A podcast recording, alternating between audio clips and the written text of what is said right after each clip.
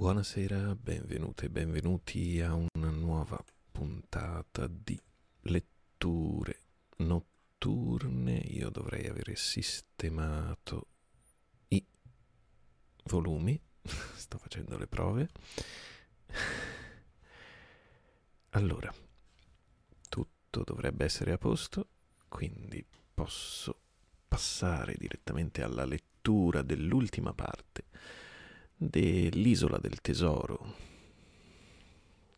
Eh, dice ringraziando tutte le persone che ascoltano e che seguono le dirette o comunque che recuperano eh, le puntate subito e anche quelle che scoprono solo ora eh, le letture notturne. Grazie davvero. Spero di fare cosa gradita se voleste supportare questo progetto su Open Collective cercando letture notturne opencollective.com letture notturne c'è un modo semplice per sostenere anche con poca spesa eh, questo progetto perché rimanga gratuito per chiunque. Non vi rubo altro tempo e passo alla lettura del capitolo ventunesimo. La caccia al tesoro, l'indice di Flint. Jim, disse Silver quando fummo soli, se io ho salvato la vita a te, tu l'hai salvata a me, e questo non lo scorderò. Ho visto che il dottore ti sollecitava a scappare, con la coda dell'occhio l'ho visto, e ho visto che tu dicevi di no, chiaro come se ti udissi. Jim, questo è un buon punto per te è il primo lampo di speranza dopo l'attacco fallito ed è a te che io lo devo. E ora, Jim, ci tocca metterci alla caccia del tesoro con ordini suggellati, come si direbbe, cosa che a me non garba. Ma noi due dobbiamo tenerci stretti come fossimo cuciti insieme per salvare la nostra testa a dispetto della sorte e del destino. In quel momento un uomo si chiamò, ci chiamò perché la colazione era pronta e tosto sedemmo sulla sabbia intorno al fuoco, con davanti biscotto e lardo fritto. Avevamo acceso un fuoco da arrostire un bove e questo fuoco era talmente divampato e ardente che non vi si potevano accostare che dal lato del vento e non senza precauzione mossi dallo stesso spirito di dissipazione, avevano cotto tre volte più roba che non potessimo mangiare, e un di loro, con un ridente con un ridere da scimunito, gettava i resti nel braciere che, ravvivato da quell'insolito alimento, tornava a fiammeggiare e scoppiettare. Io non vidi in vita mia gente più noncurante del domani. Giorno per giorno è l'unica espressione atta a qualificare la loro maniera di vivere, tanto per lo sciupio delle provvigioni quanto per le sentinelle addormentate. E sebbene essi fossero abbastanza arditi per affrontare una breve scaramuccia, io vedevo chiaramente la loro assoluta inettitudine a sostenere qualcosa come una campagna prolungata. Lo stesso Silver, che divorava col capitano Flint sulla spalla, non aveva una parola di rimprovero per la loro indifferenza, cosa che mi stupiva, tanto più che ben di rado egli s'era mostrato così accorto come poco fa. Sì, compagni, diceva lui, è una vera bazza per voi avere porco arrostito che pensa per voi con questa sua zucca qui. Io ho ottenuto ciò che volevo io. Certo, essi tengono la nave. Dove la tengano non lo so, ma una volta ciuffato il tesoro ci daremo attorno e la scoveremo fuori. E allora, amici miei, poiché abbiamo i canotti, avremo il sopravvento.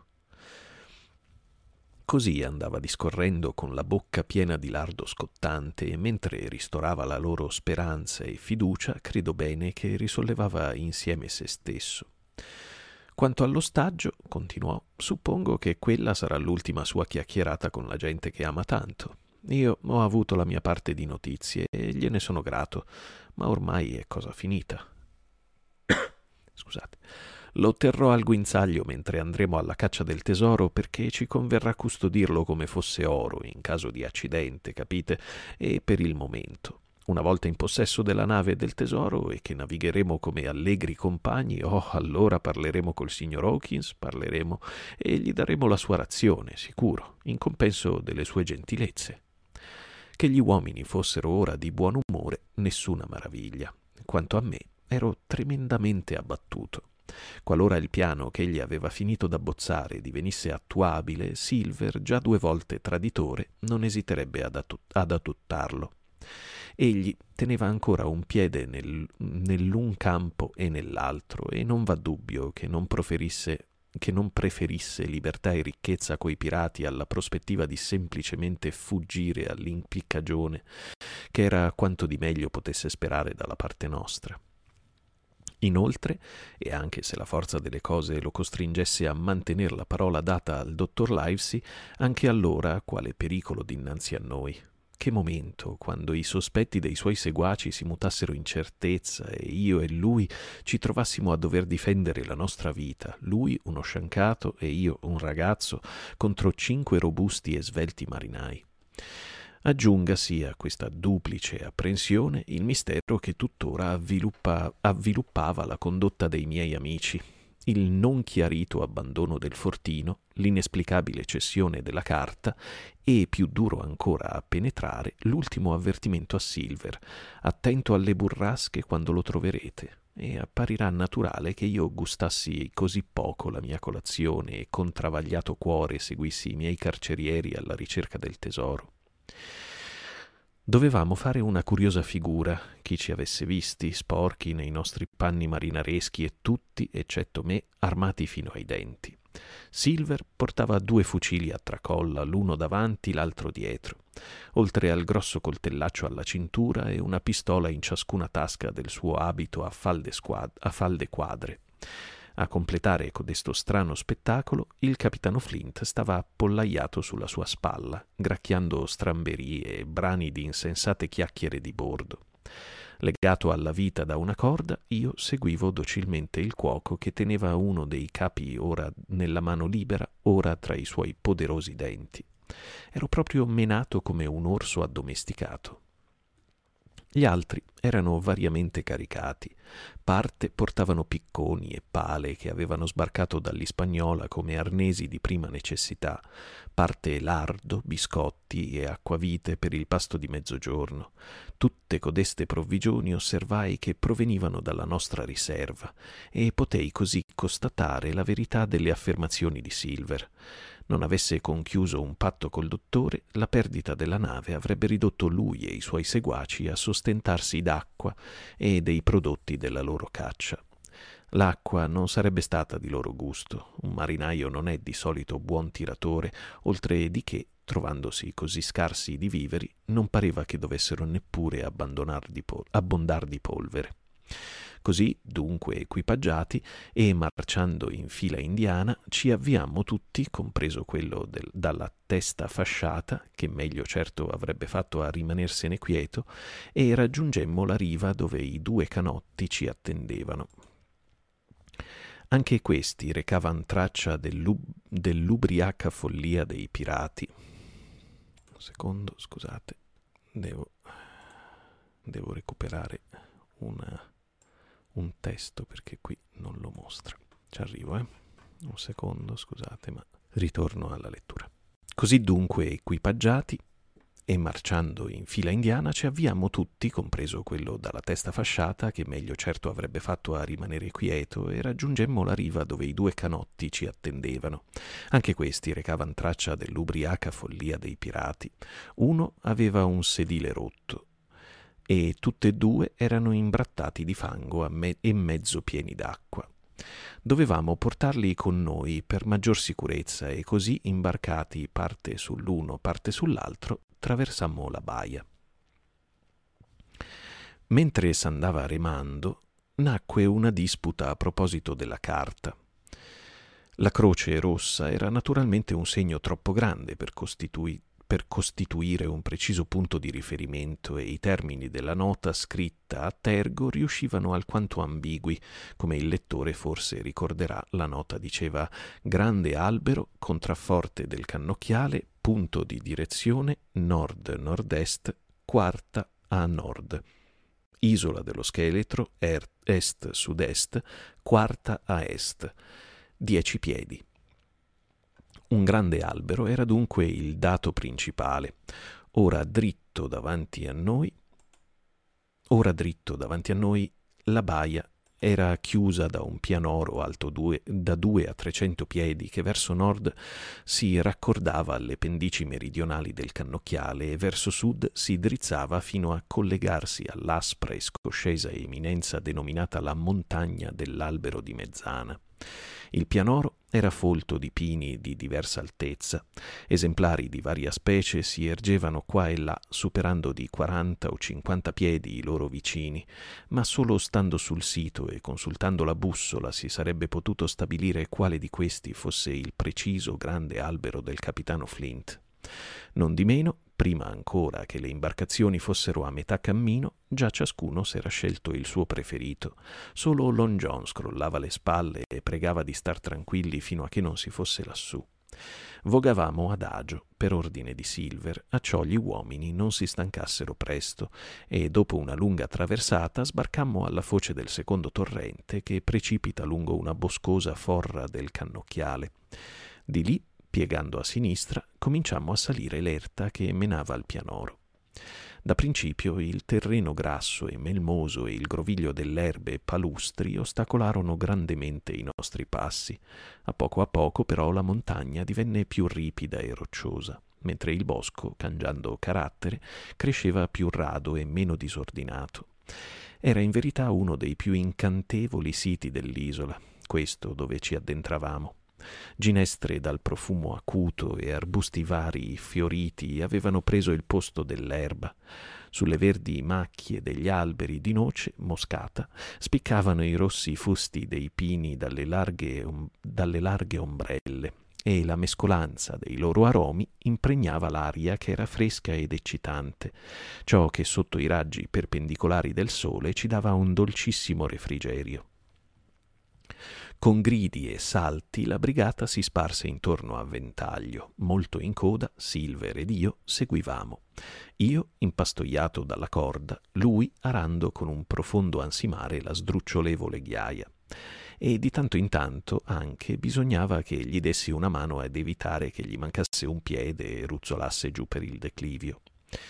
Avevamo così percorso circa mezzo miglio e stavamo per toccare il ciglio del pianoro quando dall'individuo più lontano sulla sinistra partì un urlo di orrore a cui succedettero reiterate grida che fecero accorrere i compagni. Che, tro- che, abbia trovato il tesoro non può darsi, osservò il vecchio Morgan affrettandosi dietro a noi, perché il tesoro è assolutamente in cima. In realtà come assodammo non appena sul posto, si trattava di qualcosa di ben diverso. Al piede ai piedi di un grosso pino e mezzo nascosto in un verde cespuglio tra i cui rami erano impigliati alcuni dei piccoli ossi, uno scheletro umano giaceva sul terreno con alcuni brandelli di vestito. Codesta vista mise, credo, un gelo acuto in ogni cuore. Era un uomo di mare, dichiarò Giorgio Merri. Giorgio Merri, che più animoso di tutti s'era chinato là sopra per esaminar da vicino i brani del vestito. In ogni modo questa è tela da marinaio, bella e buona. Già, già, disse Silver, è probabile. Né io penso che t'aspettassi di trovare un vescovo qui, ma in che strano modo no, son disposte queste ossa, non è naturale.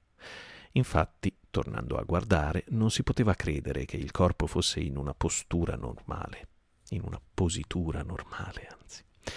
A parte qualche disor- disordine, dovuto forse agli uccelli che s'erano nutriti di lui o alla lenta crescita delle piante che a poco a poco ne avevano avviluppato i resti, l'uomo giaceva in una posizione perfettamente rettilinea, i piedi orientati in un senso, le mani tese sopra la testa come quelle di un tuffatore nella opposta direzione.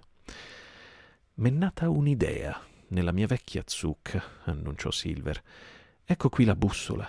Ecco laggiù la più alta punta dell'isolotto dello scheletro che spicca simile a un dente. Vogliamo rilevare il punto sulla linea di queste ossa? Così fu fatto.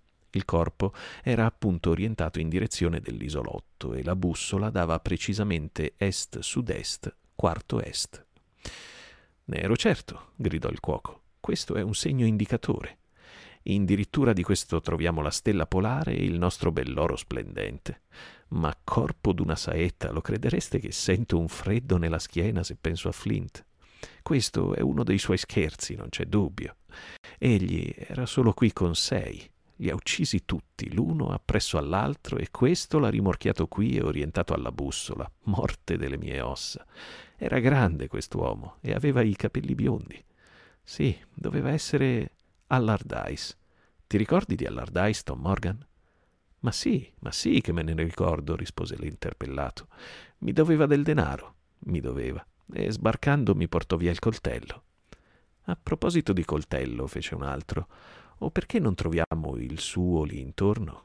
Flint non era uomo da vuotare le tasche di un marinaio, e gli uccelli un coltello non se lo mangiano, mi pare. Questo è vero, per Dio, esclamò Silver.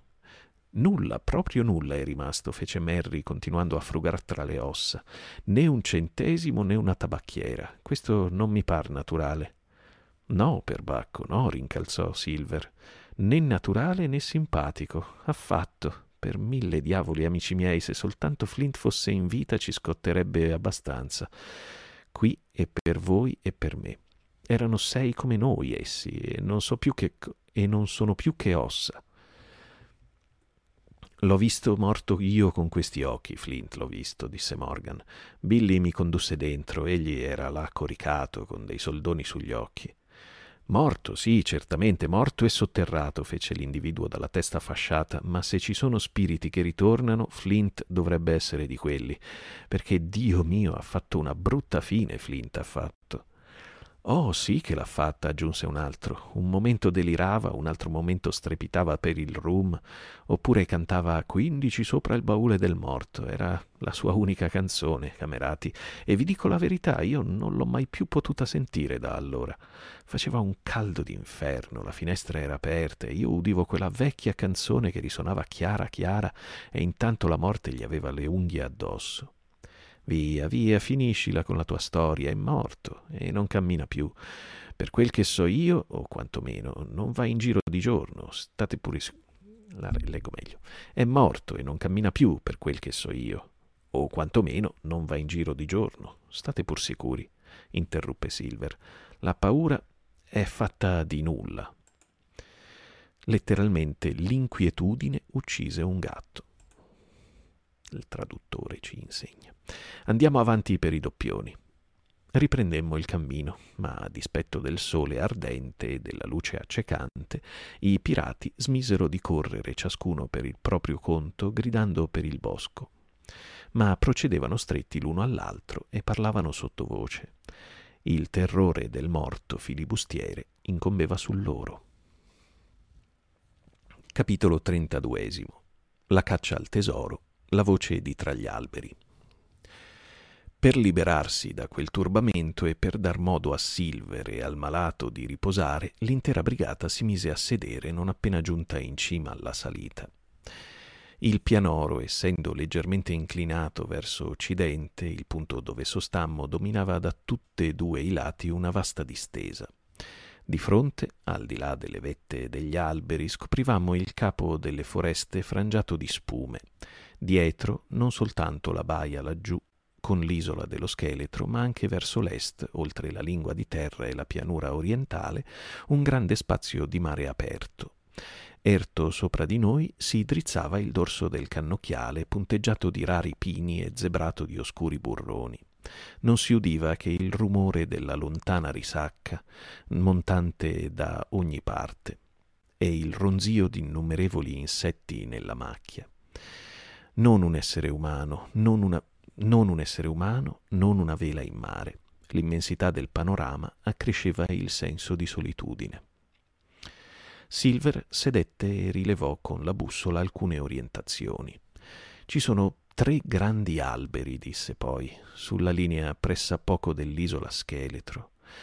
Contrafforte del cannocchiale indica, se non sbaglio, quella più bassa cresta laggiù, Oramai trovar la mercanzia non è più che un gioco da ragazzi, ma io avrei voglia di mangiare prima.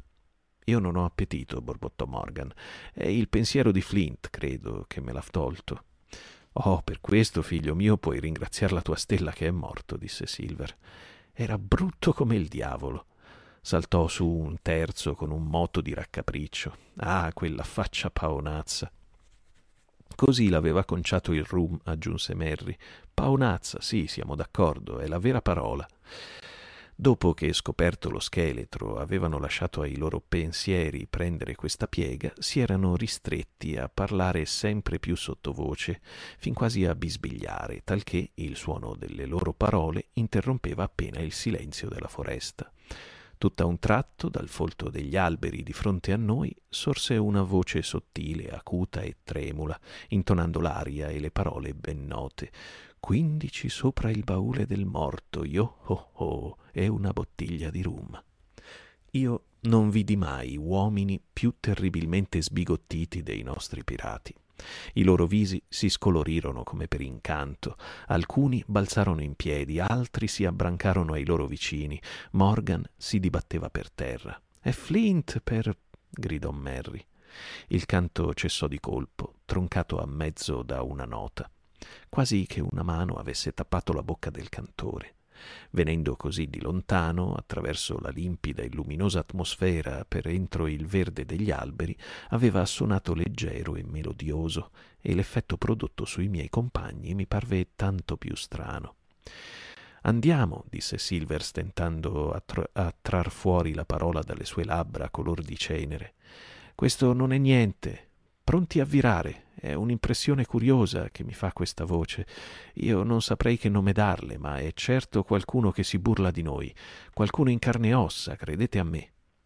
Mentre così parlava, riprendeva coraggio e il suo viso si ricolorava, si ricoloriva. Scusate. Già gli altri incominciavano a lasciarsi persuadere e ritornavano un poco in sé, quando la medesima voce ruppe di nuovo il silenzio. Non era più un canto questa volta, ma un debole lamentoso appello che gli echi della gola del cannocchiale si rimandavano anche più affievolito. Darby McGraw, gemeva la voce. È questa la parola che meglio rende il suono. Darby McGraw, Darby McGraw. Ancora e ancora e ancora, e poi, fattasi alquanto più acuta, e con una bestemmia che tralascio, Portami il rum, Darby. Lo spavento inchiodò al suolo i filibustieri. Gli occhi fuori della testa, essi stavano ancora lì dopo un pezzo che la voce s'era taciuta, guardando davanti a sé, muti e allibiti. Non c'è dubbio, balbettò uno, andiamo via. Sì, furono queste le sue ultime parole, gemette Morgan, le sue ultime parole su questa terra. Dick aveva tratto fuori la Bibbia e pregava con ardore. Egli aveva ricevuto una buona educazione prima di darsi al mare e imbarcarsi con cattivi compagni. Silver teneva ancora duro. Sentivo che batteva i denti, ma però non s'arrendeva. Nessuno in quest'isola ha inteso mai parlare di Darby, mormorò egli. Nessuno all'infuori di noi qui. E facendo un enorme sforzo, Camerati gridò io sono qui per acciuffar quella mercanzia e non mi lascerò mettere nel sacco né da un uomo né dal diavolo. Non ho mai avuto paura di Flint vivo e per mille diavoli saprò affrontarlo morto. A meno d'un quarto di miglio da qui ci sono settecentomila sterline. Quando mai un gentiluomo di fortuna ha voltato la poppa a tanta grazia di Dio per timore di un vecchio beone di marinaio dalla gola paonazza e per giunta morto? Ma non si vedeva segno di un risveglio di coraggio nei suoi seguaci. Il loro terrore piuttosto pareva accresciuto dall'impietà delle parole. Dai volta, John, disse Mary, non pigliartela con uno spirito. Gli altri erano troppo spaventati per aprir bocca se la sarebbero data a gambe ciascuno per conto proprio se avessero osato, ma la paura li raggruppava insieme e li, co- e li stringeva a John quasi che nell'ardire di lui potessero trovare un sostegno. Lui, dal canto suo, aveva quasi al tutto vinto la sua debolezza. Uno spirito? Sia pure, disse, ma c'è qualcosa che io non vedo chiaro qui. Voi avete sentito un eco. Ora nessuno ha mai visto uno spirito con un'ombra. E allora che bisogno avrebbe egli di un eco? Vorrei saperlo. Questo non è certo naturale. L'argomento mi parve assai debole, ma nessuno può mai sapere come reagisca la gente superstiziosa, e con mia grande sorpresa vidi Giorgio Merri molto sollevato. È proprio così, approvò egli. Tu hai la testa sul collo, John, non c'è dubbio. Lesti a virare, camerati. Quel marinaio là sbaglia di bordata, credo. E ripensandoci, sì, somigliava alla voce di Flint, ve l'ammetto, ma non era però così chiara in fondo. Si sarebbe piuttosto detta la voce di qualcun altro, la voce di. di Ben Gunn, per mille diavoli, ruggì Silver. Sì, era così, difatti, esclamò Morgan levandosi sui ginocchi. Era proprio Ben Gunn. Ciò non fa una gran differenza, non vi pare? intervenne Dick. Ben Gunn non è qui in carne ed ossa più di quanto c'è Flint. Questa osservazione suscitò lo sdegno dei marinai anziani. E che ci importa di Ben Gunn? gridò Mary. Morto o vivo non ci importa niente di lui. Io ero stupito di vedere come avevano ripreso animo e come sui loro visi era tornato il color naturale. Tosto si rimisero a chiacchierare, stando di tanto in tanto in ascolto, e poco dopo, non udendo più nulla, si tolsero in spalla i loro arnesi e proseguirono il cammino, preceduti da Merry che portava la bussola di Silver per mantenerli nella linea dell'isola dello scheletro.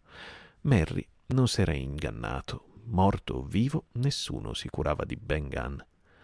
Solo Dick teneva sempre la sua Bibbia aperta e camminando gettava intorno delle tre- trepide occhiate, ma senza incontrare consensi, mentre Silver lo canzonava per le sue precauzioni. Te l'avevo ben detto, te l'avevo ben detto io che avevi guastato la Bibbia. Se non è più buona per giurarci sopra, che vuoi che se ne faccia uno spirito? Neanche questo e soffermandosi sulla gruccia fece schioccare le sue grosse dita. Ma Dick non era uomo da poter essere confortato. Io non tardai ad accorgermi che si reggeva appena in piedi. Sotto l'influenza della caldura, della stanchezza e dello spavento, la febbre prevista dal dottor Livesey saliva rapidamente. Il terreno sgombro rendeva facile la marcia sulla cima che il nostro sentiero costeggiava da un lato, poiché, come già dissi, il pianoro era inclinato verso occidente. I pini grandi e piccoli crescevano in aperto spazio e anche fra i gruppi di noci moscadi e di, di azalee vaste radure si stendevano arroventate dal sole. Tagliando l'isola come facevamo quasi per nord-ovest, ci apprestavamo sempre più ai contrafforti del cannocchiale da una parte e dall'altra scoprivamo sempre meglio quella baia occidentale che io tutto tremante e sballottato dalle onde avevo attraversato con la piroga. Raggiunto il primo dei grandi alberi e rilevata la posizione, si vide che non era quello buono Stesso risultato col secondo. Il terzo si elevava quasi duecento piedi al di sopra del bosco ceduo, gigante vegetale dal fusto rosso, voluminoso come una casetta, alla cui immensa ombra avrebbe manovrato una compagnia. Lo si scorgeva dall'alto mare, da levante e da ponente, e avrebbe potuto figurar come punto di riferimento sulla carta ma non era la sua statura ciò che impressionava i miei compagni, bensì il sapere che settecentomila sterline in oro stavano sotterrate in qualche punto della sua diffusa ombra. Il pensiero del denaro, di mano in mano che essi si avvicinavano, assorbiva i loro, terro- i loro terrori di poco fa. I loro occhi fiammeggiavano, i loro piedi correvano più lesti e leggeri. L'intera loro anima era incatenata da quella ricchezza che li attendeva là e prometteva a ognun di loro tutta una vita di piacere e di gozzoviglia. Silver arrancava grugnendo sulla sua gruccia. Le sue narici dilatate tremavano. Egli bestemmiava come un turco quando le mosche gli si posavano sul volto acceso e lucido di sudore. Dava furiosi strapponi alla corda che mi legava a lui e di tanto in tanto si volgeva verso di me con un'occhiata assassina non si preoccupava certo di nascondere i suoi pensieri che io leggevo come in un libro aperto. Nella immediata prossimità dell'oro, tutto il resto egli lo aveva dimenticato. La promessa fatta al dottore e il di lui avvertimento appartenevano ormai al passato, e senza dubbio egli sperava di impadronirsi del tesoro ritrovarli spagnola, imbarcarsi col favor della notte dopo scannato ogni onest'uomo che gli rimanesse, che lì rimanesse, e rimettere alla vela come prima aveva disegna- disdegnato No, aveva disegnato. E rimettere alla vela come prima aveva disegnato, filando via carico di crimini e di ricchezze. Scusate. Assediato da tali timori, stentavo a tener dietro al rapido passo dei cercatori del tesoro. Spesso inciampavo ed era allora che Silver tirava così bruscamente la corda e mi fulminava coi suoi sguardi.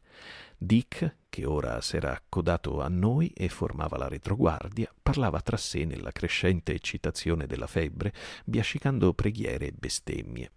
Anche questo aggravava la mia angoscia e per colmo di pena ero tormentato dalla visione della tragedia che doveva un giorno essersi svolta su quel pianoro, quando quel dannato filibustiere dalla faccia paonazza, morto poi a Savannah cantando e reclamando da bere, aveva di sua mano trucidato i suoi sei complici.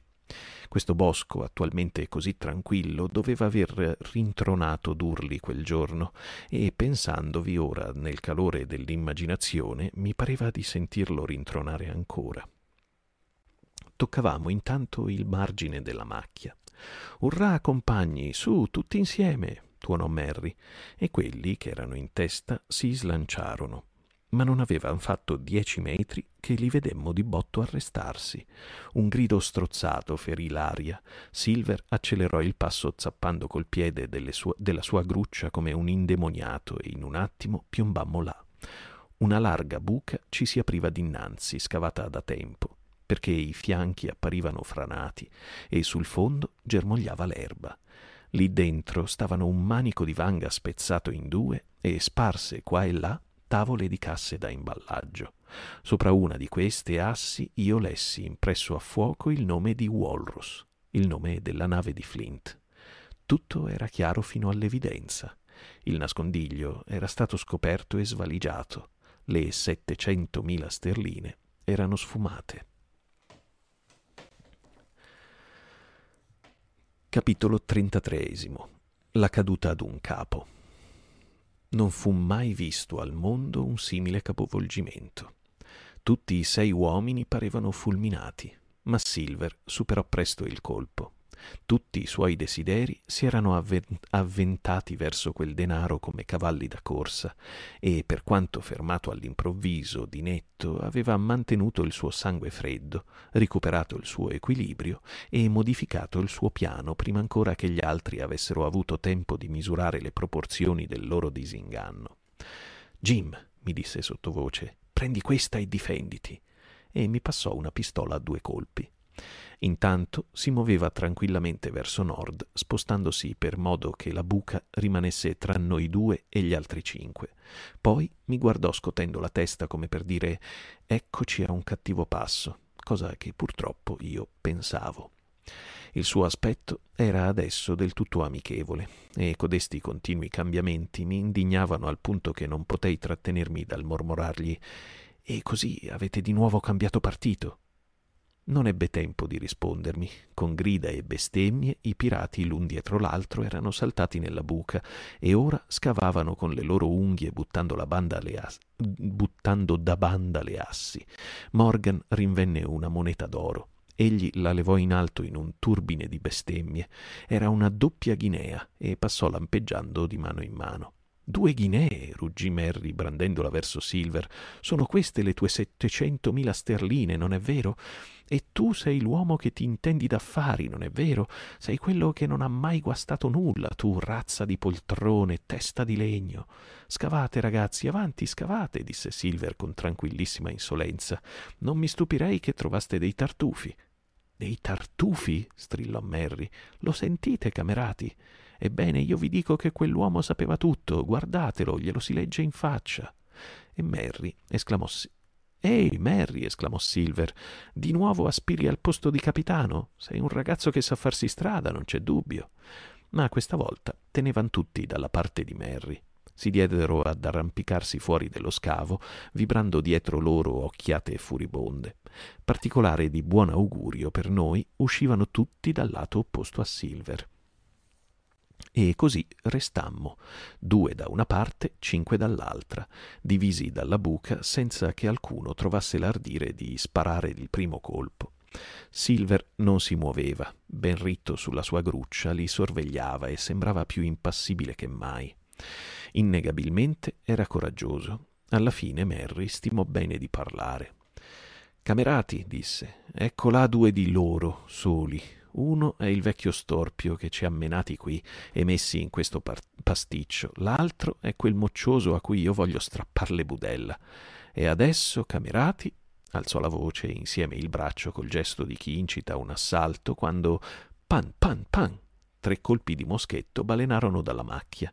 Merry piombò a capofitto nella buca. L'uomo dalla testa bendata girò su se stesso come una trottola e stramazzò su di un fianco, restando lì fra le convulsioni dell'agonia. Gli altri tre voltarono la schiena e spulezzarono con quanta forza avevano in corpo.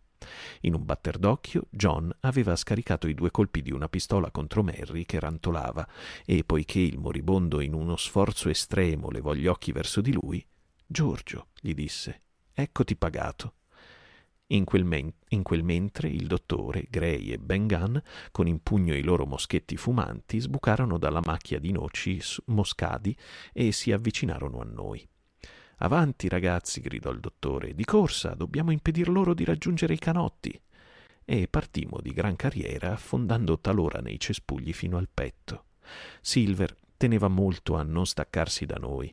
Lo sforzo che quest'uomo doveva compiere saltando su una gruccia sulla sua gruccia fino quasi a farsi scoppiare i muscoli del petto era tale che, al dir del dottore, nessun valido individuo ne sarebbe stato capace. Malgrado ciò, egli rimaneva già indietro di trenta passi ed era affatto esausto quando toccammo l'estremità del pendio. Dottore, avvertì egli, guardi là, non c'è premura. Difatti, premura non c'era. In una più aperta zona del pianoro scorgemmo i superstiti che seguivano ne- che seguitavano a correre nella stessa direzione verso cui s'erano incamminati, ossia addirittura del monte dell'albero di mezzana. Visto che eravamo già fra loro e i canotti, sedemmo noi quattro per riprendere fiato, mentre Long John, asciugandosi il sudore lentamente, ci raggiungeva. Grazie di cuore, dottore, disse. Lei è arrivato al giusto momento, credo, per me e per Hawkins. E così sei tu, Ben Gunn. Ebbene, tu sei gentile, non c'è che dire. Io sono Ben Gunn, sono, rispose il Maroon, corsaro abbandonato sopra un'isola deserta, torcendosi come un'anguilla nel suo imbarazzo, e aggiunse dopo una lunga pausa Come state voi, mastro Silver? Benissimo, vi ringrazio, non è vero? Ben, ben, mormorò Silver, se penso a ciò che mi hai fatto. Il dottore mandò Gray a prendere una delle vanghe abbandonate dai ribelli nella loro fuga e mentre seguitavano a discendere a nostro bell'agio verso il luogo dove giacevano i canotti, riferì in poche parole ciò che era accaduto. Modesta storia di cui Ben Gunn, il maroon semi-idiota, era l'eroe dal principio alla fine, interessò grandemente Silver. Nei suoi lunghi vagabondaggi per l'isola, Ben aveva trovato lo scheletro ed era lui che l'aveva spogliato.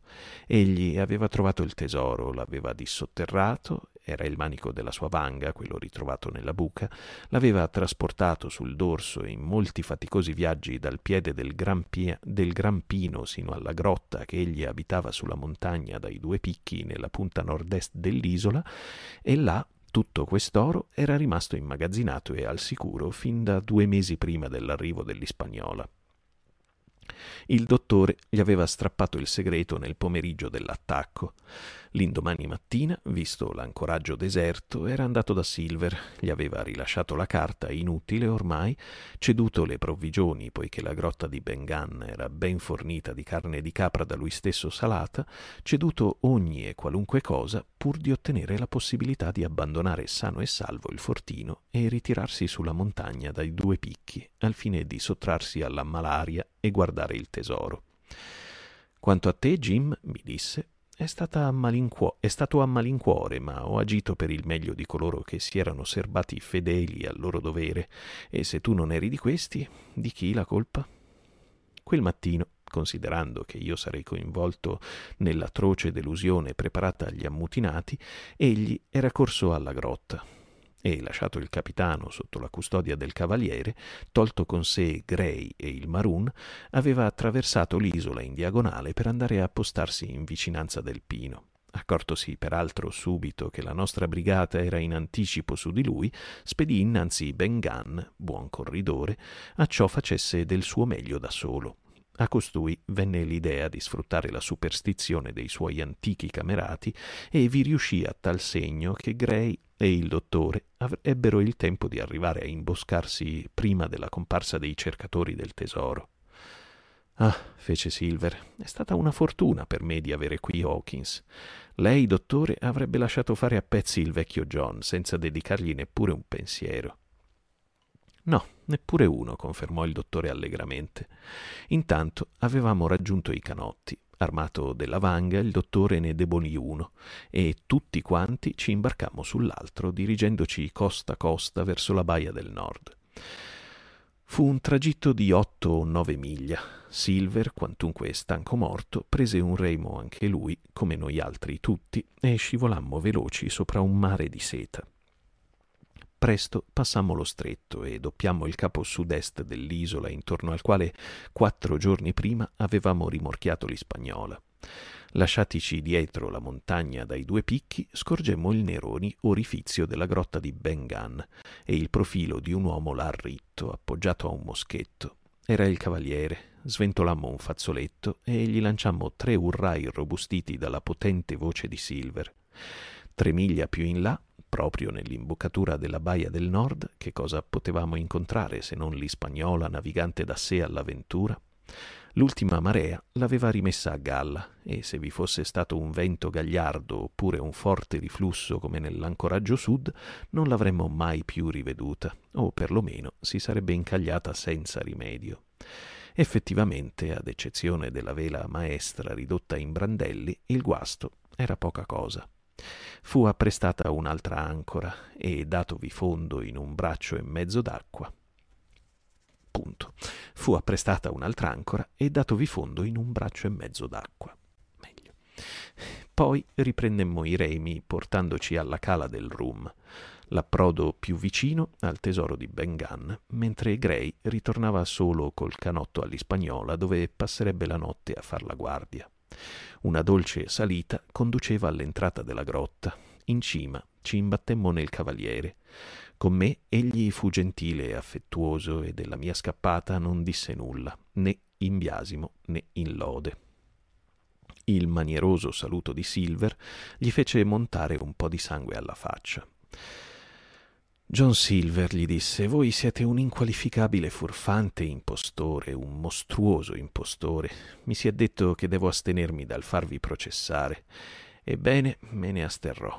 Ma le vittime, signore, pesano sul vostro collo come macine da mulino. Le mie, cordali, le mie cordiali grazie, signore, replicò Lon John con un nuovo inchino. Vi proibisco di ringraziarmi, scattò il cavaliere. È una grave infrazione al mio dovere. Levatevi di lì. Entrammo nella grotta. Era un largo e arioso ambiente rallegrato da una piccola sorgente con una pozza di limpida acqua su cui si inclinavano delle felci. Il suolo era sabbia, Davanti a un vigoroso fuoco stava coricato il capitano Smollett e in un angolo lontano, dove la fiamma svegliava appena qualche debole riverbero, intravvidi grandi mucchi di monete e masse quadrangolari di verghe d'oro. Era il tesoro di Flint, che eravamo venuti a cercare da così lontano e che già era costato la vita a diciassette uomini dell'Ispagnola quanto fosse costato ammassarlo, quanto sangue e dolori, quante belle navi affondate, quanta brava gente attratta in mare da quel miraggio, quanti colpi di cannone, quanto di onte, quante menzogne e crudeltà, nessuno al mondo forse potrebbe dire.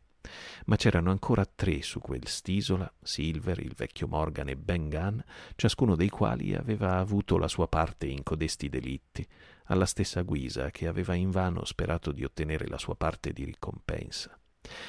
Entra, Jim, mi disse il capitano. Tu sei un buon ragazzo nel tuo genere, ma io non credo che noi navigheremo ancora insieme. Sei un po' troppo il ragazzo viziato per me. Oh, chi vedo? John Silver. Che vento vi ha portato qui? Rientro nelle file, signore, rispose Silver. Ah, fece il capitano e non aggiunse altro. Che cena quella sera, attorniato da tutti i miei amici, e che pasto con carne di capra salata, con carne di capra salata da Ben parecchie ghiottonerie e una bottiglia di vin vecchio dell'Ispagnola. gente più allegra e felice, credo, che non fu mai vista. E Silver era là, seduto in disparte, quasi fuori della luce del focolare, che però mangiava di gusto, pronto a slanciarsi quando si desiderava qualcosa, e accordando il suo riso, ma in sordina, al nostro. Lo stesso calmo, garbato, ossequioso marinaio che era stato durante la traversata. Capitolo 34 e ultimo. L'indomani mattina ci si mise di buon'ora al lavoro, perché trasportare quell'ingente cumulo d'oro a bordo dell'Ispagnola, facendogli percorrere un miglio per terra fino alla spiaggia e poi tre miglia per mare fino all'Ispagnola, era impresa tutt'altro che agevole per un così scarso numero di uomini. Dei tre banditi erranti per l'isola ci davamo ben poco pensiero. Una semplice sentinella postata sul dorso della montagna bastava a proteggerci da qualsiasi sorpresa, senza contare del resto che dibattersi essi dovevano essere più che stufi. Il lavoro fu dunque condotto innanzi speditamente. Gray e Ben Gunn andavano e venivano ca- col canotto, mentre gli altri badavano ad accatastare il tesoro sulla spiaggia.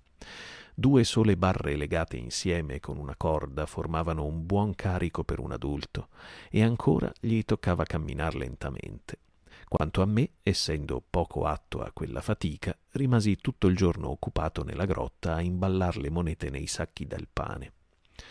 Era una curiosa collezione, simile a quella di Billy Bones per la varietà dei coni, ma talmente più ricca e abbondante che io provai un immenso piacere ad assortirla monete inglesi, francesi, spagnole, portoghesi, Giorgi e Luigi, dobloni e doppie ghinee, moidori e zecchini con le effigie di tutti i re d'Europa degli ultimi cent'anni, bizzarri pezzi orientali impressi di segni che somigliavano a fili di corticelle o di cordicelle o brani di tele di ragno, pezzi rotondi e pezzi quadrati e pezzi forati nel mezzo, quasi medaglie da portare al collo tutte le varietà di moneta del, del mondo figuravano, credo, in quella raccolta, e quanto al loro numero, penso che uguagliassero le foglie d'autunno, perché male schie- avevo male alla schiena dopo tanto curvarmi e male alla mano dopo tanto scegliere. Il trasporto durò parecchio, ma alla fine d'ogni giorno una fortuna era stivata a bordo e un'altra attendeva il suo turno per l'indomani. E durante tutto questo tempo i tre superstiti ribelli non dettero segni di vita. Finalmente, parmi fosse la terza sera, io gironzolavo col dottore. Scusate, la leggo meglio. Finalmente, parmi fosse la terza sera, io gironzolavo col dottore sul dorso della montagna nel punto dominante le bassure dell'isola, quando dalla fitta oscurità di laggiù il vento ci recò un eco tra di, tra di grida e di canti. Non fu che un breve intermezzo a cui seguì il silenzio di prima. E Dio li perdoni, disse il dottore, sono gli, ammuti- gli ammutinati. Tutti ubriachi, signore, sonò la voce di Silver alle nostre spalle. Silver, devo dirlo, godeva della massima libertà e, malgrado i quotidiani rabbuffi, pareva di nuovo considerarsi come un dipendente favorito di privilegi e di riguardi. In verità, c'era da stupire a vedere con che disinvoltura egli sopportava codeste staffilate e con quale inesauribile gra- garbatezza continuava a sforzarsi di entrar nelle grazie di tutti. Nessuno però lo trattava meglio di un cane, salvo Ben Gunn, che conservava una tremenda paura del suo vecchio quartiermastro, oppure io stesso, che realmente gli dovevo qualche gratitudine, quantunque a tal proposito avessi forse ragione di pensare di lui peggio di chi che sia, perché l'avevo visto sul pianoro meditare un nuovo tradimento. E perciò fu con un tono aspro che il dottore gli rispose Ubriachi o deliranti? diss'egli. Lei ha ragione, replicò Silver, ma ciò non fa differenza né per lei né per me. Suppongo non prenderete che io Suppongo che non pretenderete che io vi tenga per un uomo pietoso, ribatté il dottore con un ghigno, sicché può darsi che i miei sentimenti vi sorprendano, ma se io fossi sicuro che delirano, e sono mortalmente certo che uno di loro ha la febbre, lascerei questo campo e rischierei volentieri la pelle per portar loro il soccorso della mia scienza. Chiedo perdono, signore, ma lei avrebbe torto ci rimetterebbe la sua, presen- la sua preziosa esistenza, stia pur sicuro. Io sono mani e piedi dalla sua parte adesso e non vorrei vedere le nostre forze indebolite e private della sua persona, tanto più che so quanto a lei devo. Ma quella gente laggiù non sarebbe capace di mantenere la parola. No, anche supponendo che lo volesse. E ciò che più conta, non crederebbe che lei mantenesse la sua. Difatti, disse il dottore, voi siete l'uomo capace di, man- di mantenere la parola, lo sappiamo. Furono quelle all'incirca le ultime notizie che avemmo dei tre. Solo una volta udimmo molto lontano un colpo di fucile e pensammo che cacciassero. Si tenne consiglio e fu deciso, con grande giubilo di Ben Gunn e la piena approvazione di Gray, di abbandonarli sull'isola. Lasciammo loro una notevole provvista di polvere e di palle, quasi tutta la carne di capra salata, un po' di medicinali e alcune altre cose di prima necessità degli arnesi, degli abiti, una vela di ricambio, parecchie braccia di corda e, dietro richiesta del dottore, una buona provvista di tabacco. Null'altro ci rimaneva da fare nell'isola. Già avevamo stivato il tesoro e imbarcato sufficiente acqua, insieme col resto della carne di capra, per fronteggiare qualsiasi eventualità. E finalmente, un bel mattino, salpammo l'ancora.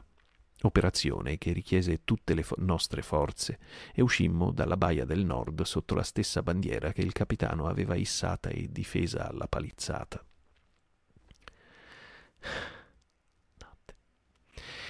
I tre ci avevano spiato più da vicino che non immaginassimo, come presto constatammo, poiché uscendo dallo stretto dovemmo costeggiare molto dappresso la punta sud e li vedemmo là tutti tre inginocchiati l'uno accanto all'altro sopra una striscia di sabbia, tendendoci le braccia supplichevoli.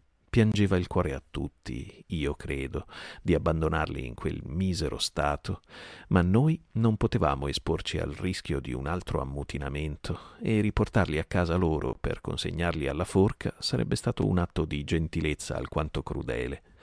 Il dottore dette loro una voce e li informò delle provviste che avevamo lasciate e del luogo dove le troverebbero ma essi seguitavano a chiamarci per nome, supplicandoci per l'amor di Dio di avere pietà e non abbandonarli alla morte in tale solitudine.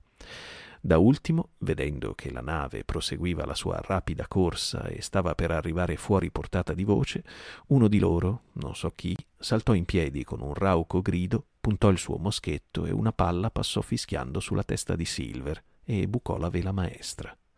Allora ci riparammo dietro il bastingaggio e quando io tornai a guardare essi... E... Ah, erano, mancava un erano, scusate. Allora ci riparammo dietro il bastingaggio e quando io tornai a guardare, essi erano scomparsi e la stessa striscia di sabbia si era perduta nella lontananza. Scusate. Così era finita con loro e prima di mezzogiorno, con mia indicibile gioia, anche il più alto picco dell'isola del tesoro s'era affondato nel cerchio azzurro dell'orizzonte. Trovandoci a corto di uomini, dovevamo tutti dare una mano ai lavori di bordo. Solo il capitano disteso su un materasso a poppa si limitava a trasmettere ordini perché, malgrado rimesso in forze, aveva ancora bisogno di riposo. Non potendo affrontare il viaggio di ritorno senza rifornirci di uomini, volgemmo la prua verso il più vicino porto dell'America spagnola e quando vi giungemmo, ostacolati da venti contrari e parecchie aspre raffiche, eravamo esausti. Cadeva il sole mentre gettavamo l'ancora in un magnifico golfo e subito ci trovammo attorniati da un nuvolo di imbarcazioni piene di negri e di indiani del Messico e mulatti che vendevano frutti e legumi e offrivano di tuffarsi per una piccola moneta. La vista di tante facce ridenti, i negri specialmente, il sapore dei frutti tropicali e soprattutto i lumi della città che incominciavano a brillare formavano il più delizioso contrasto col nostro torbido e sanguinoso soggiorno nell'isola Il dottore e il cavaliere, prendendomi con loro, scesero a terra a passarvi la serata. Là si incontrarono col capitano di una nave da guerra inglese e attaccarono discorso con lui che li condusse a bordo. In breve le ore volarono via così piacevolmente che già sorgeva l'alba quando ci accostavamo al fianco dell'Ispagnola. Ben Gunn era sul ponte, solo, e appena ci vide prese a raccontarci, tra le più buffe contorsioni, che Silver era fuggito. Il Maroon aveva chiuso un occhio su quella fuga avvenuta poche ore fa sopra un canotto e ci assicurava di essersi così comportato per salvaguardare le nostre vite, che sarebbero certo state compromesse qualora quell'uomo dalla gamba sola fosse rimasto a bordo. Ma ciò non era tutto. Il cuoco non se n'era andato a mani vuote, aveva furtivamente praticato un buco in un tramezzo e s'era impadronito di un sacco di monete del valore forse di tre o quattrocento ghinee per provvedere alle sue ulteriori peregrinazioni. Io credo che fummo tutti contenti di esserci liberati di lui a così buon mercato. Infine per abbreviare questa lunga storia, prendemmo alcuni uomini a bordo, facemmo un buon viaggio e l'Ispagnola toccò Bristol proprio mentre il signor Blandley si disponeva ad armare la nave di conserva. Di tutti gli uomini che erano partiti con essa, non più di cinque ripartivano. Er, scusate, non più di cinque rimpatriavano. Satana agli altri non ha fatto torto, con la bevanda li ha spediti in porto, spietatamente quantunque a dir vero noi non ci trovassimo così mal ridotti come, come quell'altra nave della canzone, con un sol uomo della ciurma in vita che numerosa era sul mare uscita. Ciascuno di noi ebbe una larga parte del tesoro che impiegò saggiamente o follemente secondo della propria natura. Il capitano Smollett ha cessato di navigare, Gray non soltanto custodì il suo denaro, ma subitamente addentato dal desiderio di salire, si impratichì del suo mestiere e ora è secondo sopra un bel bastimento di cui possiede una parte. Oltre di che è ammogliato e padre di famiglia. Quanto a Ben Gunn, ricevette mille sterline che scialacquò in tre settimane, o per essere più esatto in diciannove giorni, perché al ventesimo ricomparve con le tasche vuote. Allora gli fu dato un posto di portinaio, proprio come aveva temuto stando sull'isola, ed egli vive tuttora, circondato dalle simpatie dei ragazzi del luogo, che però ne fanno un poco il loro zimbello e distinto cantore in chiesa la domenica e i giorni festivi. Di Silver non si seppe altro. Quel terribile uomo di mare da una gamba sola è finalmente fuori dal cerchio della mia vita. Ma io credo che abbia ritrovato la sua vecchia negra e viva contento insieme con lei e il capitano Flint. Così almeno giova sperare, posto che non par molto probabile che la felicità lo aspetti nell'altro mondo. Le verghe d'argento e le armi stanno ancora, per quel che so io, dove Flint le ha sotterrate, e per conto mio ci resteranno per un pezzo. Neanche un tiro di buoi potrebbe riportarmi in quell'isola maledetta, e i miei più paurosi incubi sono i sono quando sento i cavalloni tuonare lungo la costa o balzo d'improvviso sul mio letto con negli orecchi la stridula voce del capitano Flint. Pezzi da otto, pezzi da otto.